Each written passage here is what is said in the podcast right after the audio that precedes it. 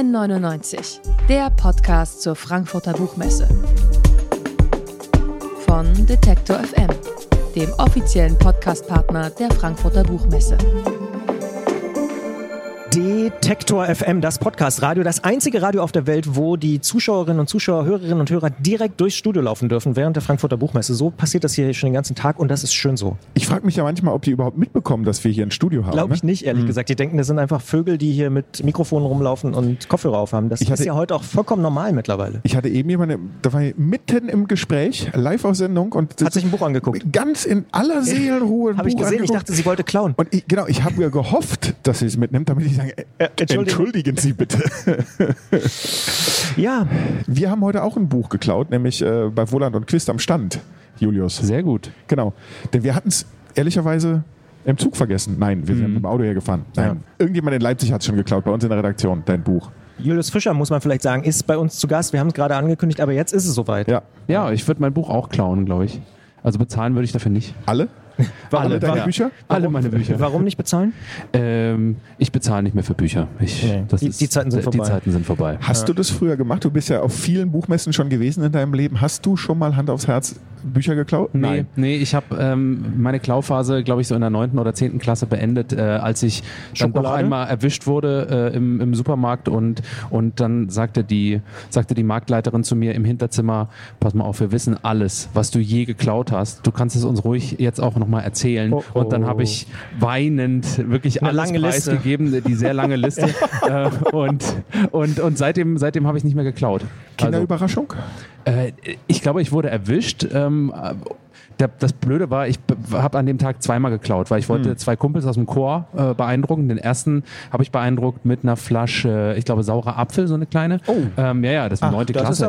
Da ist das schon auf jeden Fall mal interessant. Keine Nussschokolade, sondern schon... Jetzt wird es schon ernst. Schon die hochprozentigen Sachen. Ist das schon verjährt eigentlich?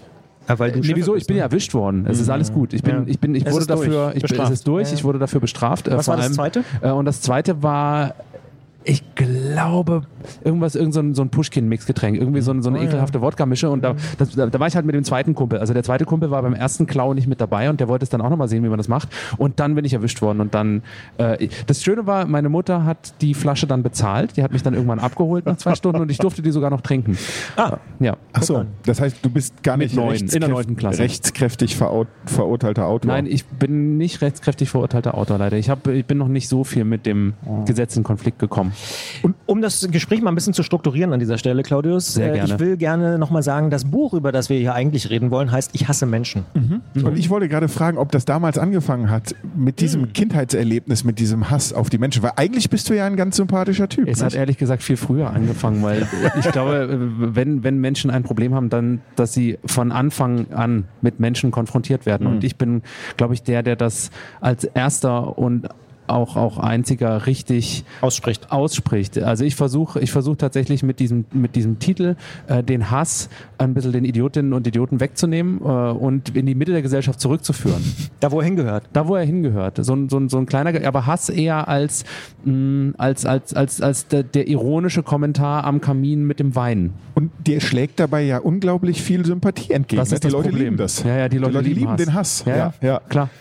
Und das ist, ich habe versucht, durch den Untertitel eine Art Liebesgeschichte natürlich direkt schon zu zeigen, wohin die Reise geht. Ansonsten geht es in dem Buch vor allem um Ostsachsen, weil ich finde, dass Sachsen ist Hass als Bundesland, und das sage ich als jemand, der da lebt, seit er, ich glaube, 3 ist. Also ich habe die Sächsinnen und Sachsen kennenlernen dürfen, und Hass als Bundesland ist natürlich ein bisschen überspitzt gesagt, denn das ansonsten würde es ja auch nicht kontrovers werden. Aber ich habe versucht, auf irgendeine Art Ostsachsen oder Sachsen vielmehr ein bisschen zu skizzieren als Ort der, nicht erfüllten Erwartungen. In diesem Buch. Darum geht's im weitesten Sinne. Wobei du da ja mit dem Sachsenhass ja auch nicht ganz alleine dastehst, ne? Also Böhmermann und so. Also Sachsen zu hassen, das ist schon ja Mainstream. Genau. Ja, ich weiß, aber als Sachse ist das nochmal ein bisschen was anderes, finde ich. Also ich glaube, man kann durchaus auf seine Artgenossinnen und Artgenossen gucken und sagen, sorry, aber das und das und das läuft falsch. Ich meine, es geht ja auch nicht darum, dass ich den Ostsachsen oder die Ostsächsin per se aburteilen würde, sondern ich versuche darzustellen, was da möglicherweise bei den Menschen schiefgelaufen ist, dass sich sowas wie dieser doch verwurzelte Rechtsradikalismus so immer wieder entblättert, beziehungsweise auch diese Unzufriedenheit, dieses Rufen nach, aber warum ist es denn jetzt nicht besser geworden nach der Wende? Ist das scheiße? Und das versuche ich da irgendwie so ein bisschen zu skizzieren. Ich habe als Bild dafür gewählt einen Gasthof, der von dem Protagonisten wieder neu aufgemacht wird. Warum, erzähle ich nicht. Das wäre ja ein Spoiler. Genau, das wäre ein Spoiler, aber dass er wieder aufgemacht wird, das ist auch ein Spoiler, aber der ist wichtig für das Argument, was ich jetzt führen möchte.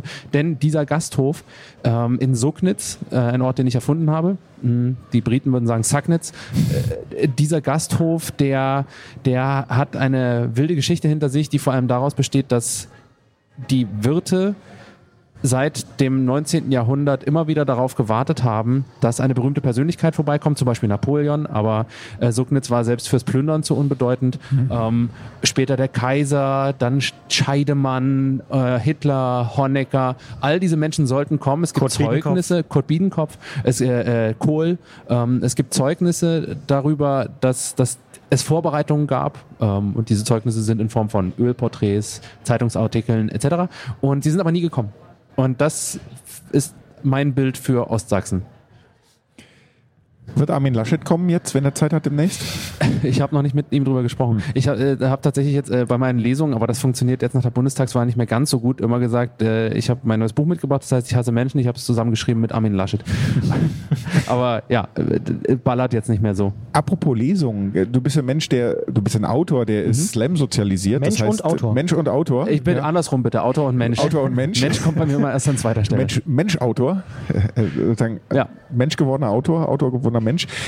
Du bist Slam sozialisiert, das heißt, du stehst gerne auf der Bühne, du stehst vor Publikum. Wie ging es dir damit in den letzten anderthalb, fast 2 Jahren? Es war geil, es war eine wahnsinnige Zeit, wo ich meine Bühnenperformance einfach am Objekt nein, ich ironisiere. Es war in erster Linie tatsächlich deswegen ganz gut, weil ich das Buch dann proper zu Ende schreiben konnte, weil wenn du schreibst, dann kannst du nicht auftreten und andersrum, wenn du auftrittst, kannst du nicht schreiben. Also es geht schon irgendwie, aber man hat natürlich mehr Konzentration, wenn man sich nur damit beschäftigt.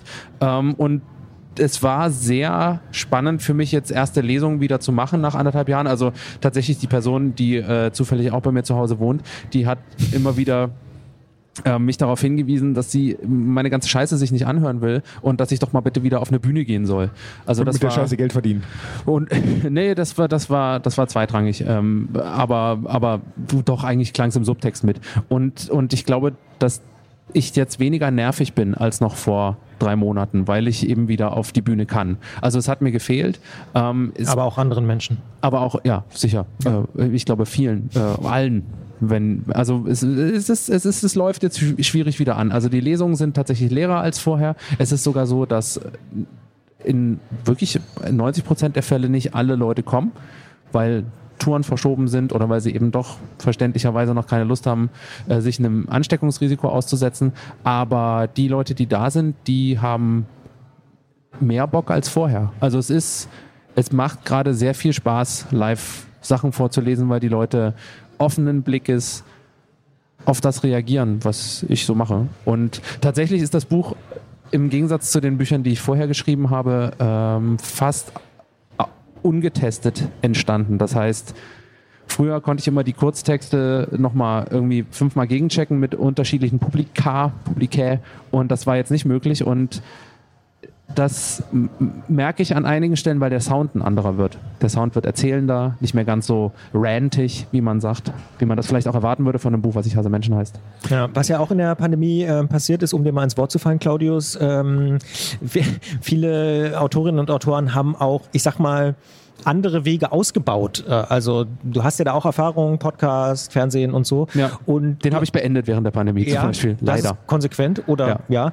Aber du hast uns im Vorgespräch verraten, da gibt es jetzt auch neue Pläne. Genau, ich habe die Pandemie hat vieles verändert. Ich hatte eine Fernsehsendung mit Olaf Schubert. Ich war Olaf Schuberts Sidekick in der ARD. Es war eine große Nummer, aber dann wurde das nicht weitergeführt, und dann habe ich das schlechte Gewissen der Redakteure ausgenutzt, um zu sagen, ey Leute, wenn Olaf jetzt irgendwie was anderes macht, dann mach doch was mit mir. Und das fanden die aus irgendeinem Grunde gut. Und dann habe ich gesagt, pass mal auf, ich bin jetzt ein mittelalterweißer Mann. Ich habe jetzt nicht Lust, schon wieder was mit einem mittelalten weißen Mann zu machen. Ich würde gerne mal was mit einer mittelalten weißen Frau machen. Und dann habe ich die geschätzte Kollegin Sarah Bosetti vorgeschlagen. Und also erstmal ihr selber. Da habe ich gesagt, Sarah, hast du Lust? Wollen wir irgendwie was entwickeln? Und dann hat sie gesagt, ja. Und jetzt haben wir tatsächlich vor 1,5 Wochen die Staffel abgedreht, die bald jetzt im MDR-Fernsehen kommt, und die Sendung heißt Bosetti die Erste, und Julius Fischer ist auch dabei. Das ist ein catchy Titel, wie ich finde. Sehr prägnant. Ja, und, ja. Sehr prägnant, und in der Fernsehzeitschrift wird wahrscheinlich einfach nur stehen Bosetti.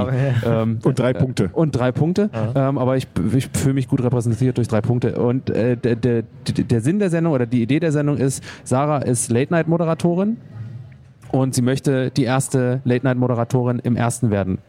Wir verhandeln natürlich, dass es auch schon andere gibt, aber das ist sozusagen ihre Prämisse, das ist ihre Idee. Sie möchte den MDR als Trittbrett nutzen, um ins Erste zu kommen. Ganz groß rauszukommen. Und ich möchte die Show als Trittbrett nutzen, um Sarah abzulösen als Moderator. Damit du alleine dann... Dann will ich alleine dann ins Erste kommen. Und das ist sozusagen das Spannungsverhältnis. Also es ist eine Mischung aus tatsächlich einer Late-Night-Show mit Publikum und einer Sitcom. Also es ist eine Late-Com vielleicht. Ich weiß nicht, ob man das so nennen kann. Ich habe irgendwie viel Sitcom geguckt während der Pandemie und ich wollte mal sowas schreiben. Und das Coole ist, wir haben es tatsächlich zu zweit geschrieben. Es gibt keine anderen Autorinnen und Autoren, und wir haben es auch gespielt. Wir haben eine dritte Figur, das ist der sexistische Regisseur. Der kriegt natürlich die ganze Zeit sein Fett weg.